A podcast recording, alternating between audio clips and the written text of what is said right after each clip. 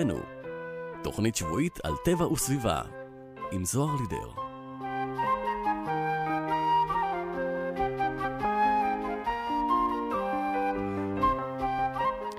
בוקר 131 למלחמה. אתן מצטרפות ומצטרפים אליי ולתוכנית סביבנו, תוכנית על טבע וסביבה, כאן ברדיו כל הגליל העליון, 105.3 FM. למרות המלחמה ולמרות הקושי, אנחנו צריכים ורוצים להמשיך ולעסוק בשמירת טבע ונושאי סביבה, כי יש בזה טעם וגם עניין.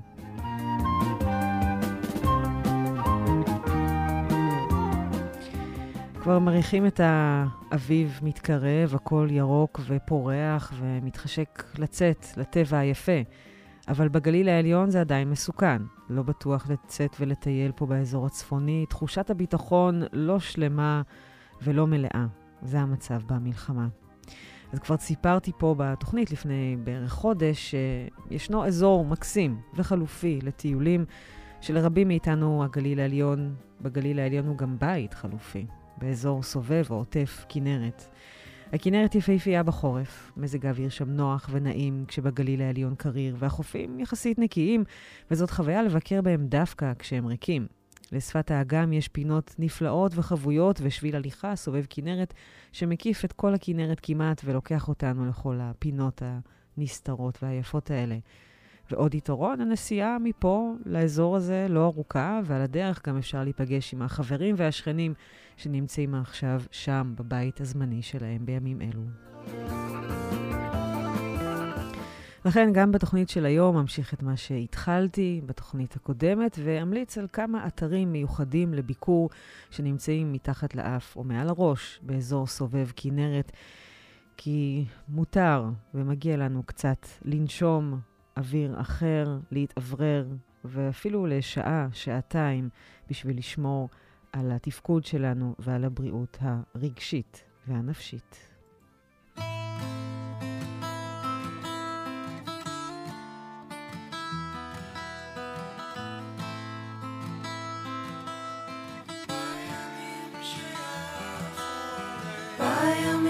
שיעברו עלינו נדע לשאת יותר עצבות רכה והשמיים יחכו לנו עד שנביא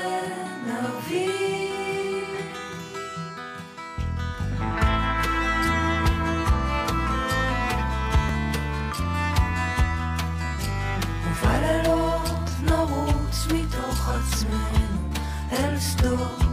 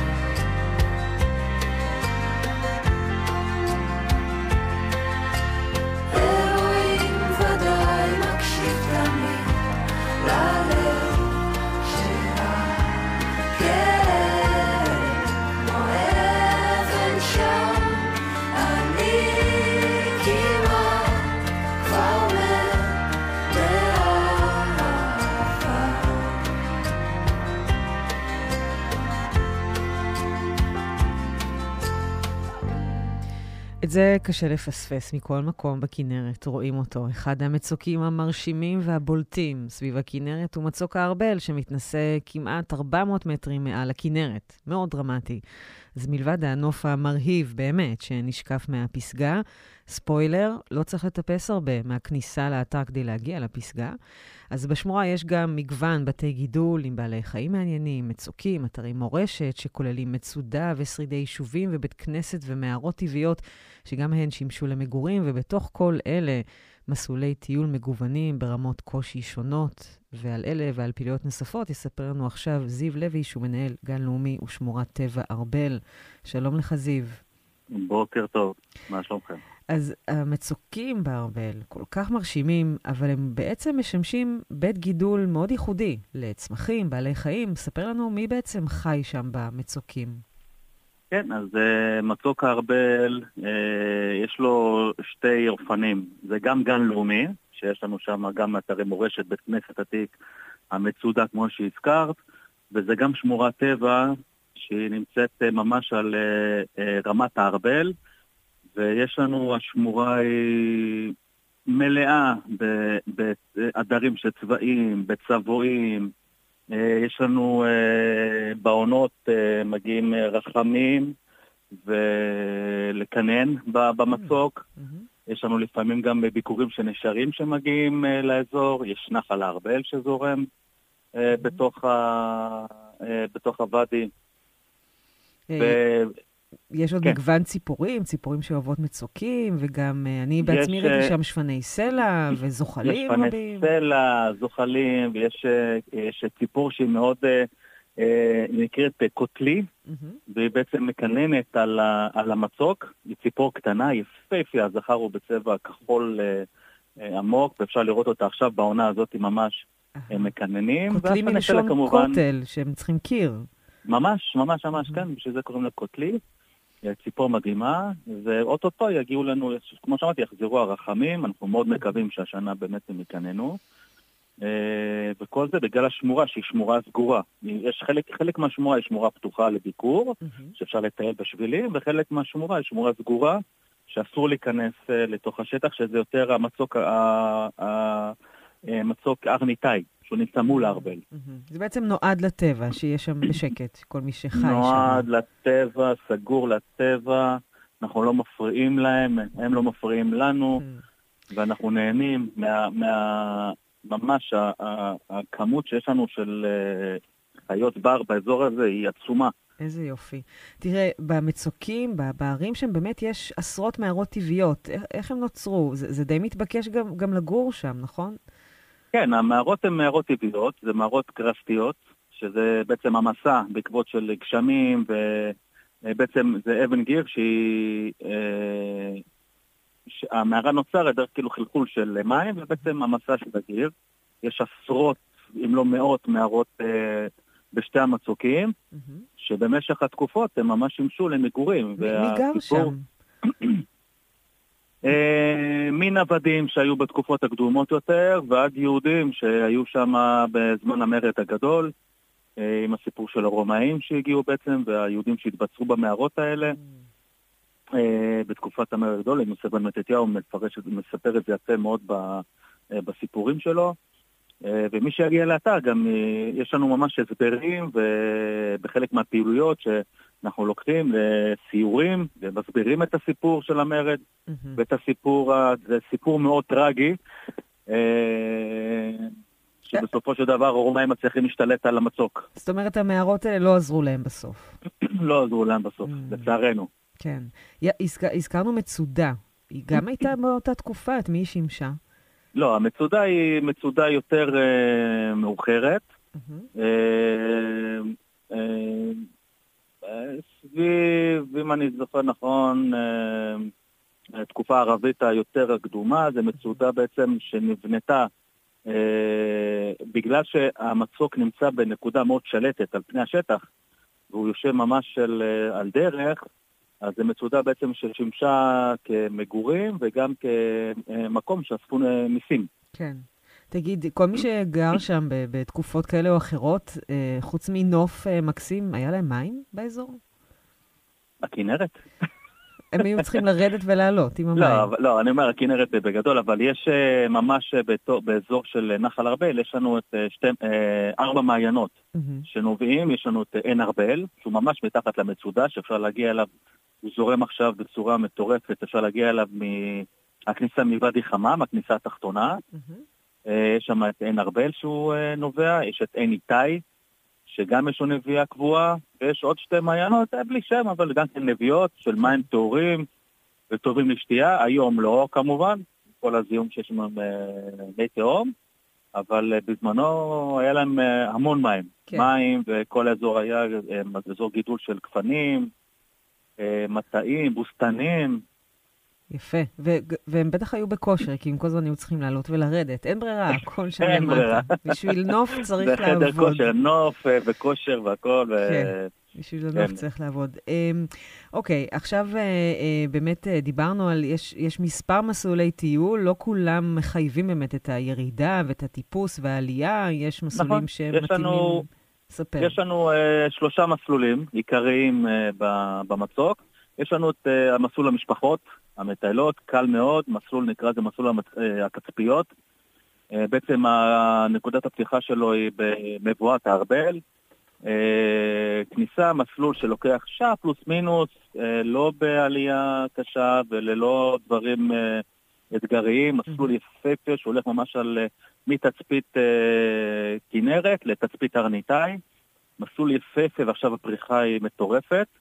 המסלול השני הוא מסלול אתגרי, אה, מסלול בעצם שאנחנו מתחילים אותו מהמבואה, יורדים את המצוק לכיוון המצודה ועולים אה, ב- ב- ביתדות ו- וחבלים את המצוק חזרה.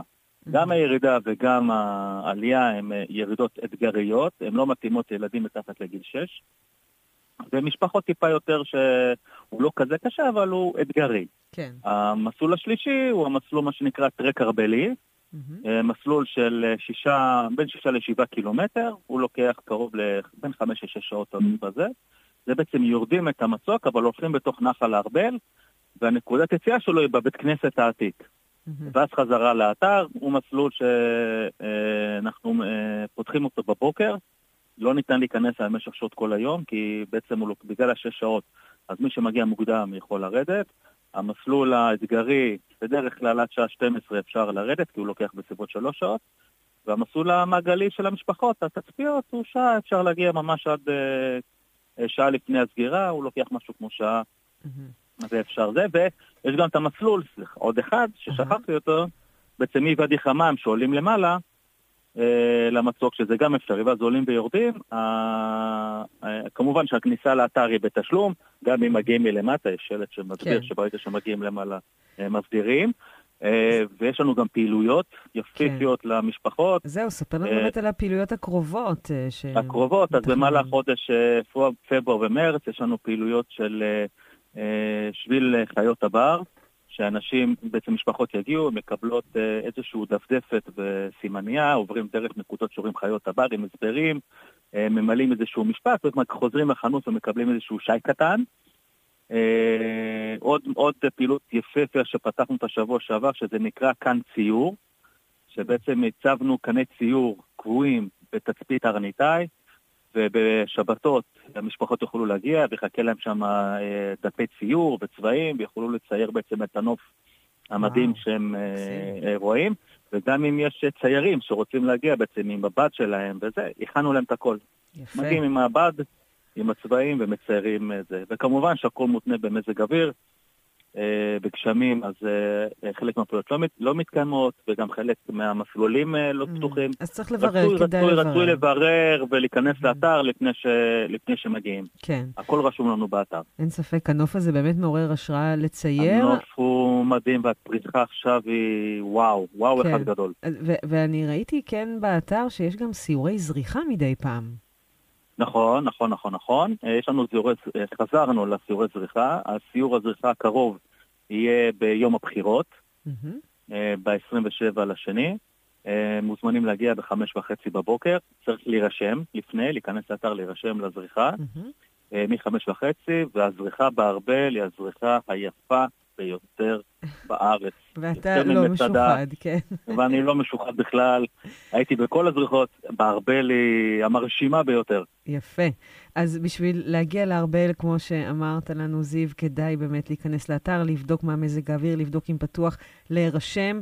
אה, הכניסה חופשית לחיילים ולמפונים. אה, זיו לוי, מנהל גן לאומי ושמורת טבע ארבל. אה, פינה אחת שאסור לנו לפספס כשאנחנו מגיעים?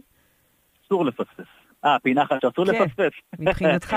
אה, מבחינתי, אה, התצפית, אה, תצפית, תצפית אל מול כנרת היא תצפית מדהימה, מדהימה, רואים אה, 360, אה, רואים מהחרמון ועד, ועד צמח את כל האזור לכיוון צפת, והפריחה שתלווה אותנו כלפי התצפית היא מטורפת.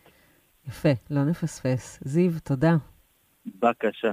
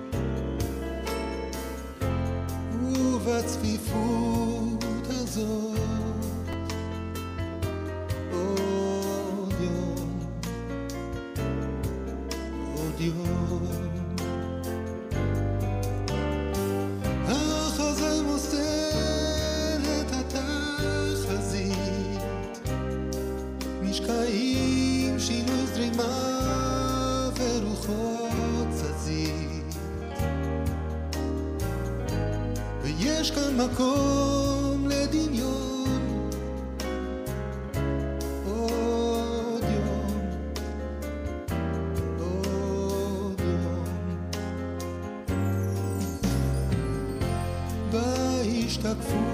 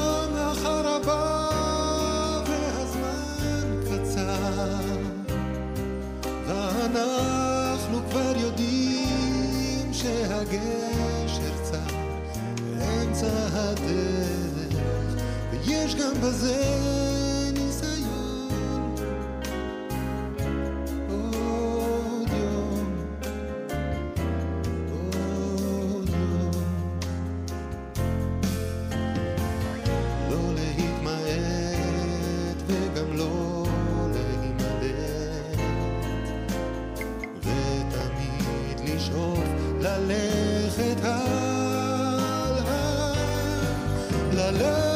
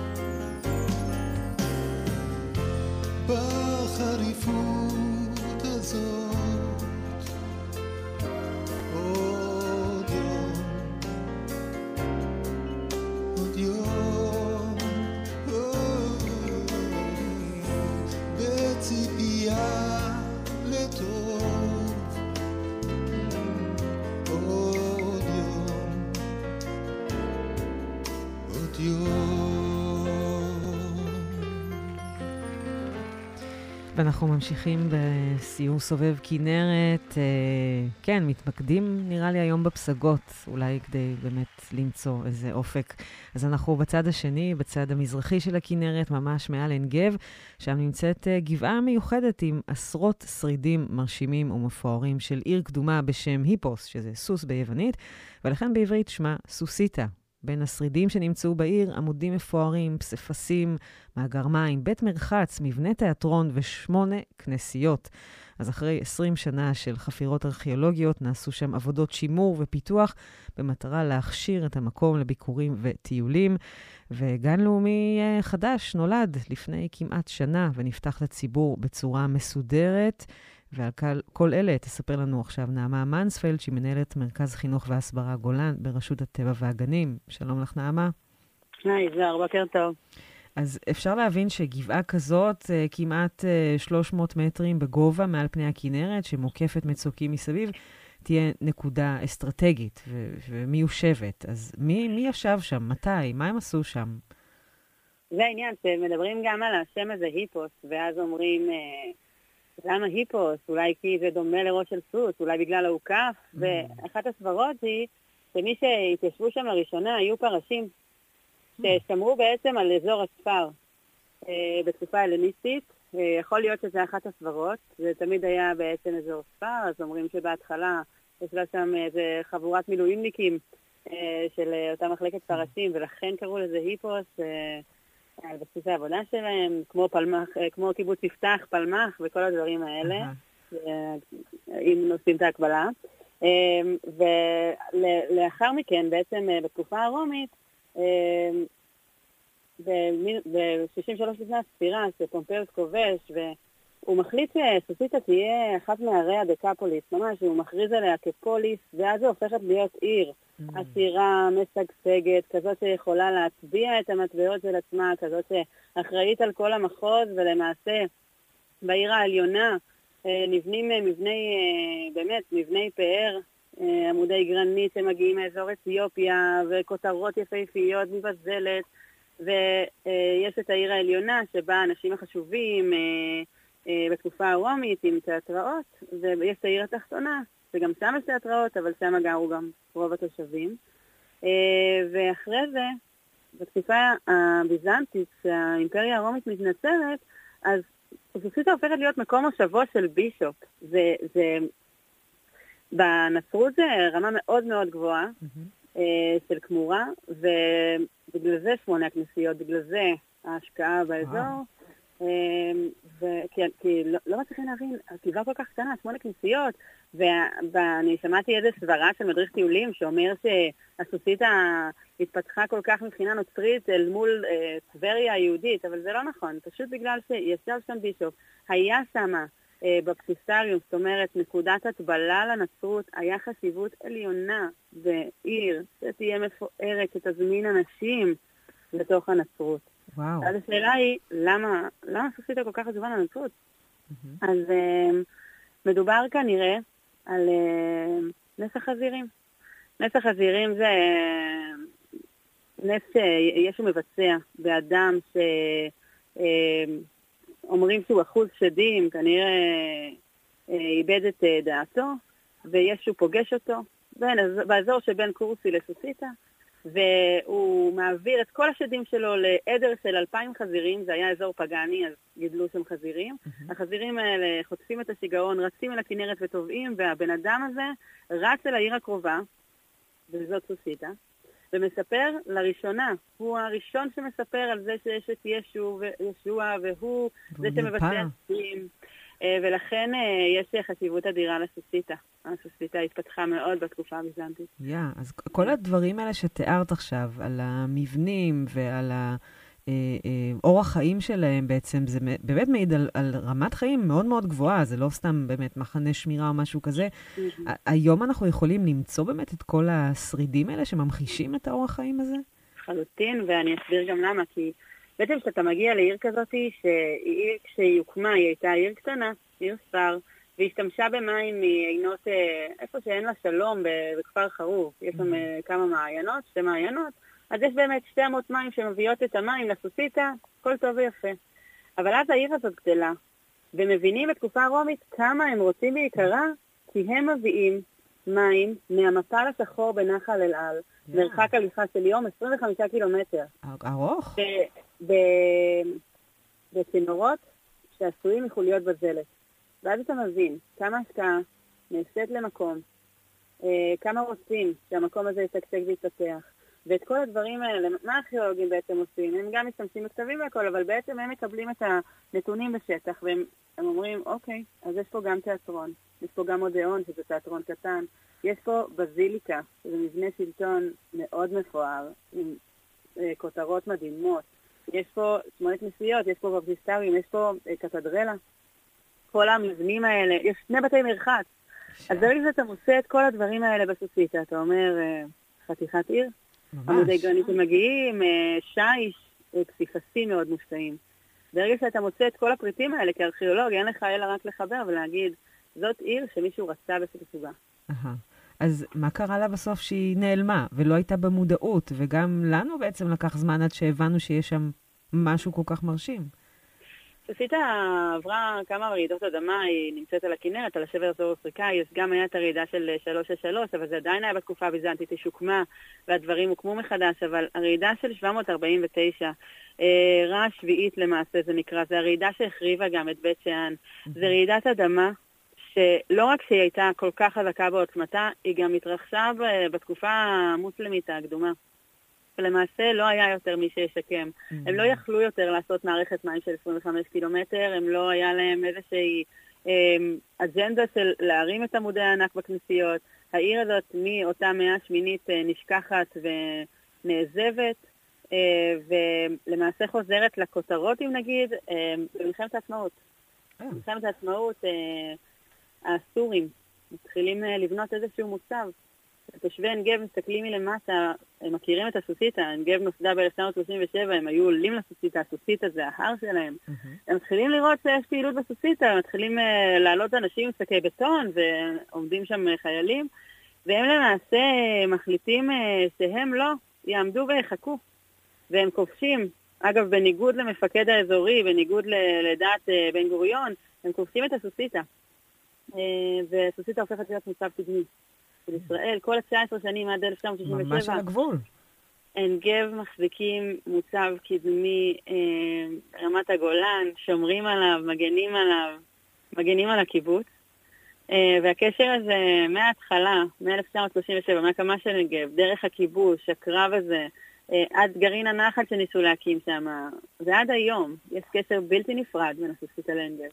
וואו. זה ממש מרגש. האמת שבאמת בעוד חודש וחצי, 28 למרץ, אנחנו מקיימים אירוע קטן לתושבי עין גב, שבו הם אה, חונכים את החדר שלהם בתוך סוסיתא. ושם יהיה סרט שמדבר על הכיבוש שלהם, את ההר, אה, כל מיני פריטים שהם מביאים אה, מהארכיון שלהם.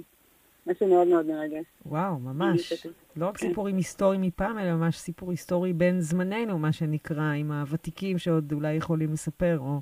כן, אה. וואו. אנחנו קוראים לסוסיתא עיר בין זמנים, כי היא מספרת אה, כל כך הרבה על ההיסטוריה, אה, וגם עלינו וגם על היום.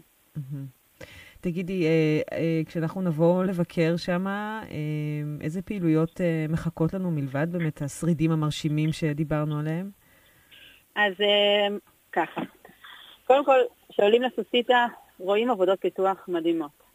האתר כרגע הוא, או גם לא יהיה, הוא לא כזה מונגש. יהיה חניות נכים ותהיה אפשרות של עלייה לנכים. אה, הסיור באתר אבל הוא על דקומנוס אה, מקורי. הוא עובר אה, בעלייה, באוכף המקורי, את החפיר המקורי. אהה. אה, אנחנו נראה את השער, אנחנו נראה גם, וזה העניין של בין זמנים, כי אתה רואה את השער הרומאי, ויד אחריו אתה רואה תעלת קשר צה"לית. יאללה. אה, ואז אה, צועדים שם למעשה על דקומנוס אה, מקסימוס, על הרחוב הראשי, מהמם. שהוא לרוב ב- בערים רומאיות, קרדו, שזה רחוב מצפון לדרום, אבל הטופוגרפיה בסוסיתא מאפשרת רק ממזרח למערב, ולכן זה דקומנוס מקסימוס. הולכים על הדקומנוס מקסימוס ומגיעים לשני מבנים שהם חלק ממבני גרעין הנחל, שהוקם שם ונכשל. היו אמורים לקום הרבה יותר מבנים, וזה אולי המזל. מהמם. כי כשהוקמו המבנים של אה, גרעין הנחל, אז עשו גם חפירות הצלה, וככה התחילו חפירות בשנות ה-50 גם. אה, וכשמגיעים למבנים האלה, מבנה אחד כאמור יהיה חדר עין גב, זה המבנה הצפוני, והמבנה הדרומי הוא מרכז השירות עם הבית קפה הכי יפה בארץ. יש שם נוף מהמרפסת, אתה רואה את העתיקות של ציציתה מתחתיך, אתה רואה את הכנרת מלפניך. אה, משהו מדהים.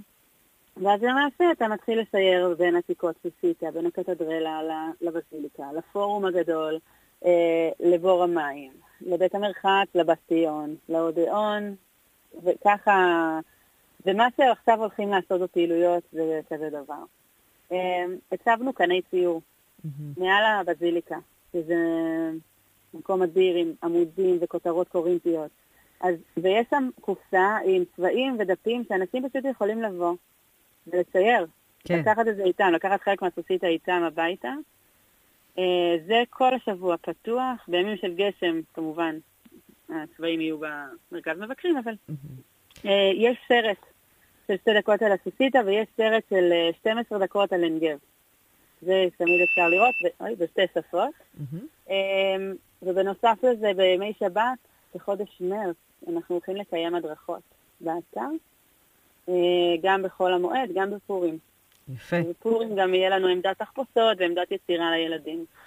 כן, אולי אפשר להתחפש לתושב העיר הגדולה, כן. היפוס. זה בדיוק הכוונה, ולהצטלם בסוסיתא ו- יפה. וכל הדברים האלה.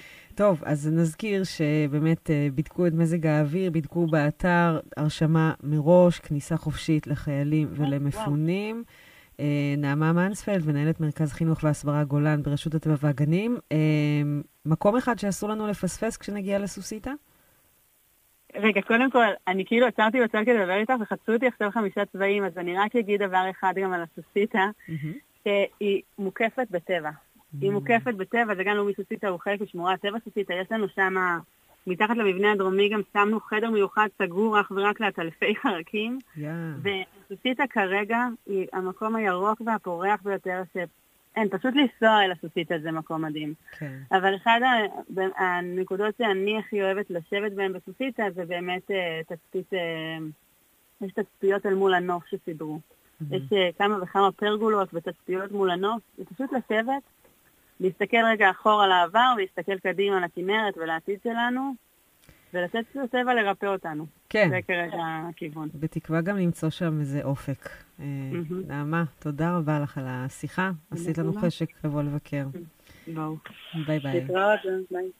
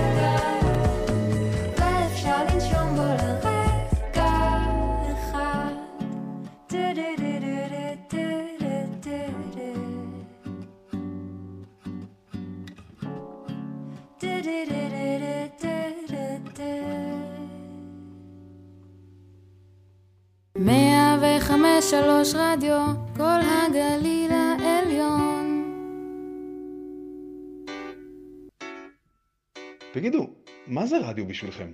אהלן, כאן אה, ליאור שלף מחברת אה, דרך השלף מקיבוץ ניר.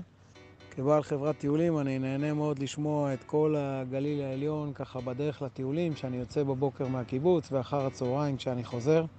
באופן אישי אני מאוד מתחבר לתוכניות של אה, זוהר לידר, הרצועות שירים שלה תמיד לוקחות ככה למקומות גם של אולדיז וגם לכל מיני שירים ככה שיודעים מה שנקרא לנגוע.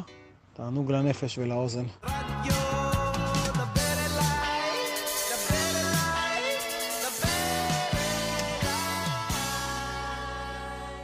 לרגל יום הרדיו הבינלאומי, יצאנו לבדוק. מה זה רדיו בשבילכם? שלום, כאן רובי אמרשלג, תושב הצפון, מפונה כמובן, והכתב של כאן חדשות בצפון. רגע רדיופוני אחד, יש רגע שאני לא אשכח בחיים, וזה את הליווי של המסע של רדיו כל הגליל העליון, מסע חוצה ארץ, שהיה בשנה שעברה לרגל יום ההולדת העגול של רדיו כל הגליל העליון, חוויה שהולידה כתבה שאני לא שוכח. שיהיה לכם רק טוב, מזל טוב.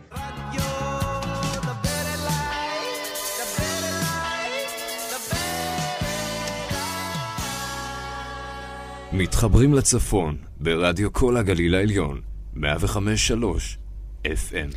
אז לכל מי שמצטרפת ולכל מי שמצטרף, אתם מאזינים לתוכנית סביבנו, אני זוהר לידר, והיום אנחנו שוב בסובב כנרת, והפעם כך יצא, בדגש על אה, פסגות ואופק ומקומות שבאמת אה, אפשר לראות את הנוף היפה. אז אנחנו מדברים עכשיו על שמורת גמלה שנמצאת במרכז הגולן, גם ממנה יש תצפית יפהפייה על הכנרת. בשמורה נמצא גם את עתיקות העיר גמלה, שדה דולמנים, מגוון בתי גידול של מצוקים ומדרונות וערוצי נחלים ומעיינות, וגם את המפל הגבוה בישראל, 51 מטרים שזורם כל השנה. ותזמין אותנו לבקר שם, לילך ביטון, שהיא מנהלת שמורת טבע גמלה מרשות הטבע והגנים. שלום לך, לילך. בוקר טוב, זוהר. שלום לכל המאזינים. אז בואי נתחיל רגע עם המפל, שהוא אמנם זורם כל השנה, אבל בטח עכשיו, אחרי הגשמים האחרונים, הוא בשיאו, נכון?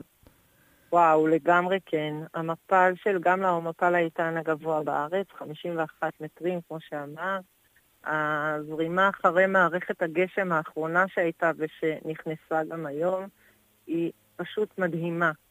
אה, זרימה יפהפייה, הכל שוצף וקוצף והנחלים זורמים ובכל מקום יש מים Hmm. וירוק. אה, מאחד מגיעים המים כל השנה, עכשיו אנחנו מבינים, אבל מה קורה בקיץ? מאיפה המים? ממפל תנוריה הם אה, מגיעים הישר למפל גמלה. אה, ולכן הוא זורם כל השנה, אבל זה לא מתקרב למה שאנחנו רואים עכשיו בעיניים. הזרימה עם המערכת גשמים שנכנסה היא זרימה יפהפייה. אתה עומד ליד המפל ואי אפשר לשמוע את הדיבורים מרוב ש... אה, כן. מהפנט. אה, בואי ממש. נדבר אה, קצת על בעלי חיים בשמורה. נתחיל רגע עם אה, יונקים. אה, האם אנחנו נראה יונקים אם נבוא לטייל בשמורה? אה, אני חושבת שפחות, כי כשאנחנו נמצאים בשמורה, אה, הם אה, מחפשים את המקום מסתור שלהם. אה, אבל ברגע שאנחנו יוצאים מתוך השמורה, מתחילים לצוץ להם כל הצבעים שיש לנו, והחזירים והתנים והשועלים, כולם ביחד כמקשה אחת. אבל אה, מי שמגיע מוקדם בבוקר, אה, ויש לא מעט צלמים ולא מעט מטיילים, שנכנסים ורואים ככה את הצבעים מהמם. שמקבלים את פניהם, אה, אבל כשאנחנו נמצאים הם פחות. כן. אז באופן כללי נראה לי המלצה טובה לבוא מוקדם על הבוקר מהמון סיבות גם של עומסים, ובאמת לפגוש עדיין את בעלי החיים. אה, שמורת גמלה הייתה, לצערי, בעבר, אני אומרת, לצ... כאילו, באמת לצער רב, אני אומרת, בעבר אה, מזוהה עם כינון נשרים, ועכשיו כבר לא. איפה הם? מה קרה? את צודקת. אה, מצב הנשרים אה, בארץ אה, בכלל, הוא לא, אנחנו לא במצב טוב. אה, הנשרים הולכים ונכחדים, אנחנו עובדים מאוד מאוד מאוד קשה אה, ברשות הטבע והגנים כדי לשמור על, ה, על הזן הזה ו, ולנסות אה, להשפיע ולהחזיר את הנשרים. אה, ב, ב, בארץ בכלל יש היום רק כ-200 נשרים. וואו. פעם היו בשמי גמלה אה, משהו כמו 200-300 נשרים.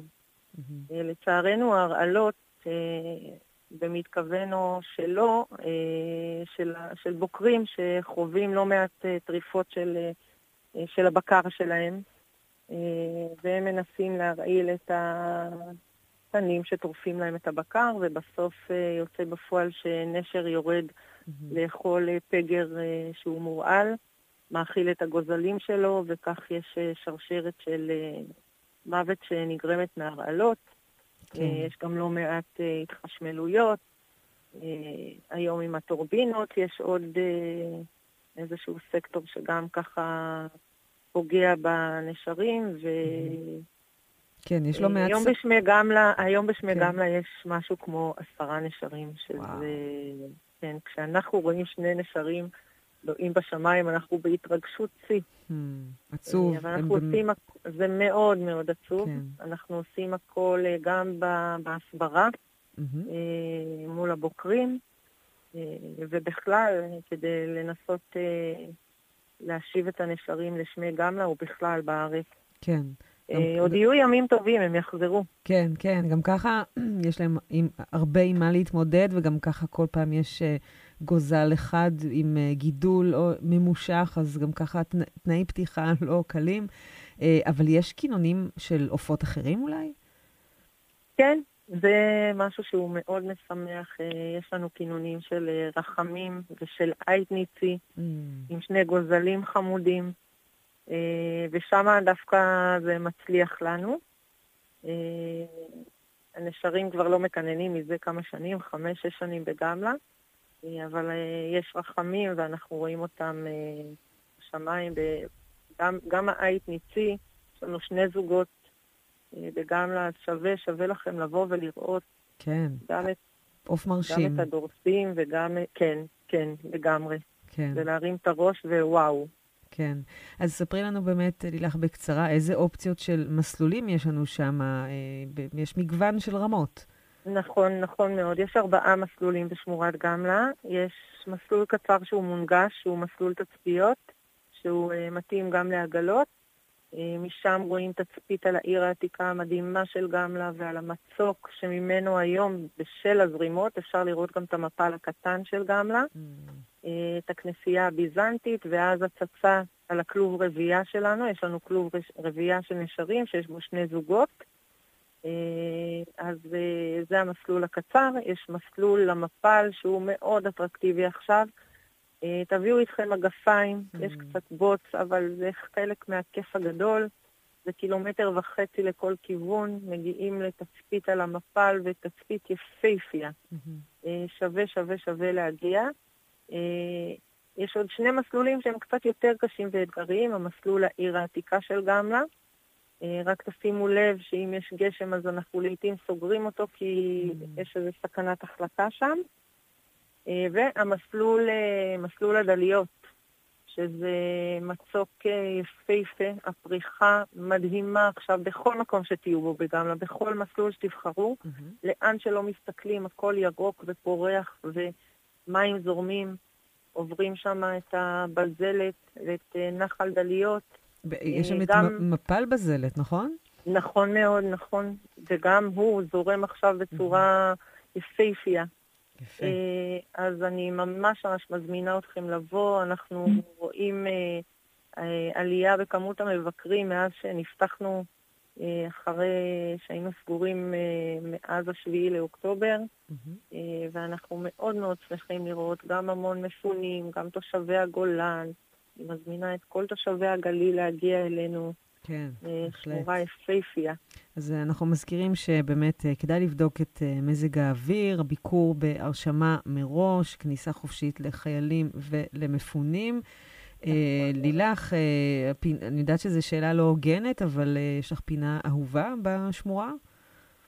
וואו, זו שאלה קשה, זה כמו לשאול את כן. אימא מי... אמרתי, לא הוגנת. וואו, וואו. אה, אז פינה שאת ממליצה. שה- אני חושבת שהדרך למפל והתצפית על המפל עכשיו לוקחת את כל ה... Mm.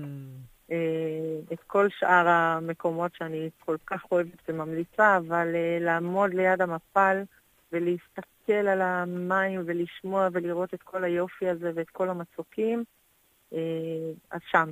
נהדר. אז אנחנו נבוא אה, עם מגפיים, ובאמת, המלצה, תבואו כמה שיותר מוקדם.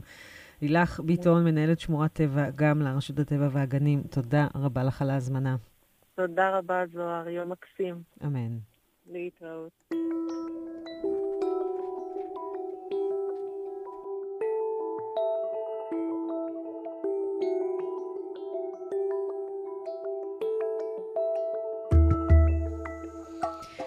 אם נרד קצת מהפסגות ונסתובב ממש בפני מי הכנרת, שגם הם עלו, אז נוכל באמת אה, להכיר קצת את שביל סובב כנרת, שגם הוא משתנה כל הזמן בעקבות מזג האוויר. ודניאל וקנין מאיגוד ערים כנרת, שהוא רכז שביל סובב כנרת, אה, כתב בשביל המפונים. את הנופשים הרבים סביב הכנרת החליפו בן לילה מפונים מקו העימות ומילאו את בתי ההערכה והמלונות, ואנחנו באיגוד ערים כנרת שאלנו את עצמנו כיצד נוכל לסייע ולתרום למאמץ הלאומי. והתשובה לא איחרה לבוא, נכיר למפונים את האגם ואת השביל לסובב אותו. בכל זאת, זה המקום שלהם, זה הבית כרגע. וזאת הזדמנות טובה לבטא את הייעוד החינוכי, להכיר לאורחים את הסביבה, ולתת להם כמה שעות של שקט, עניין והנאה בתוך המציאות המורכבת שאליה הם נקלעו.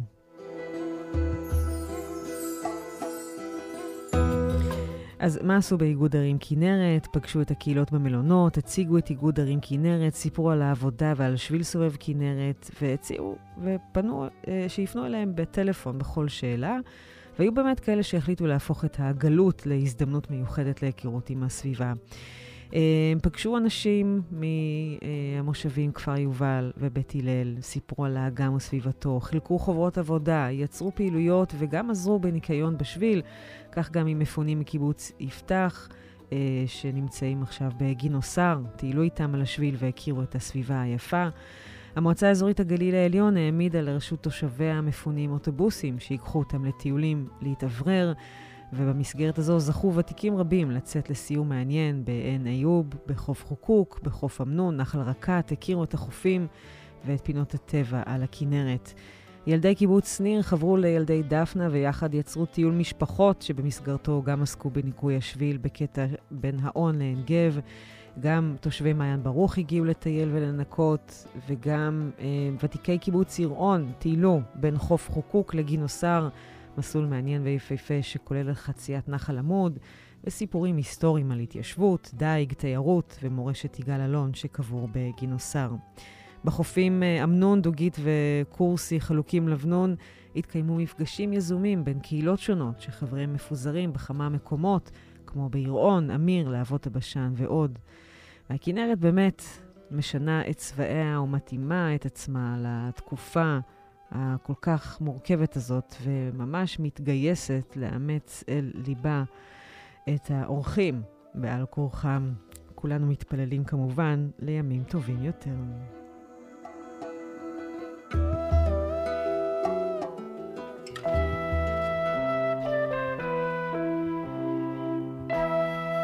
סביבנו, תוכנית שבועית על טבע וסביבה, עם זוהר לידר. טוב, אה, צריך להודות, המצב עדיין מחורבן, נמאס מהחדשות, הן לא טובות, אה, וקשה לנו לקום ולעשות מעשה כדי לשנות ולשפר את המצב, או כך נדמה לפחות שהכל אבוד. כשמסתכלים על התמונה הגדולה, אפשר ליפול לתהום, ללא תחתית.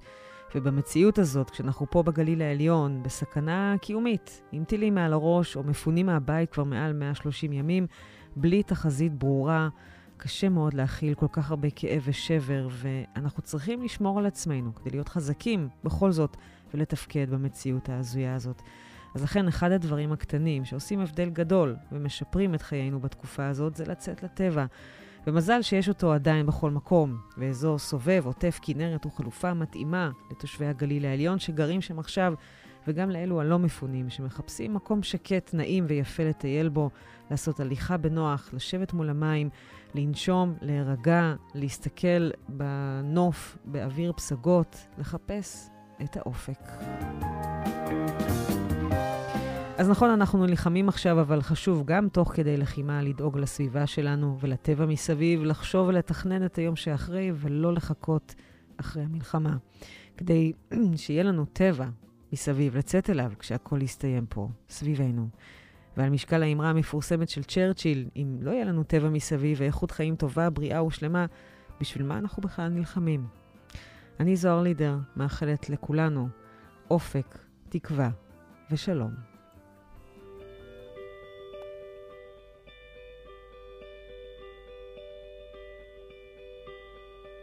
כשעולה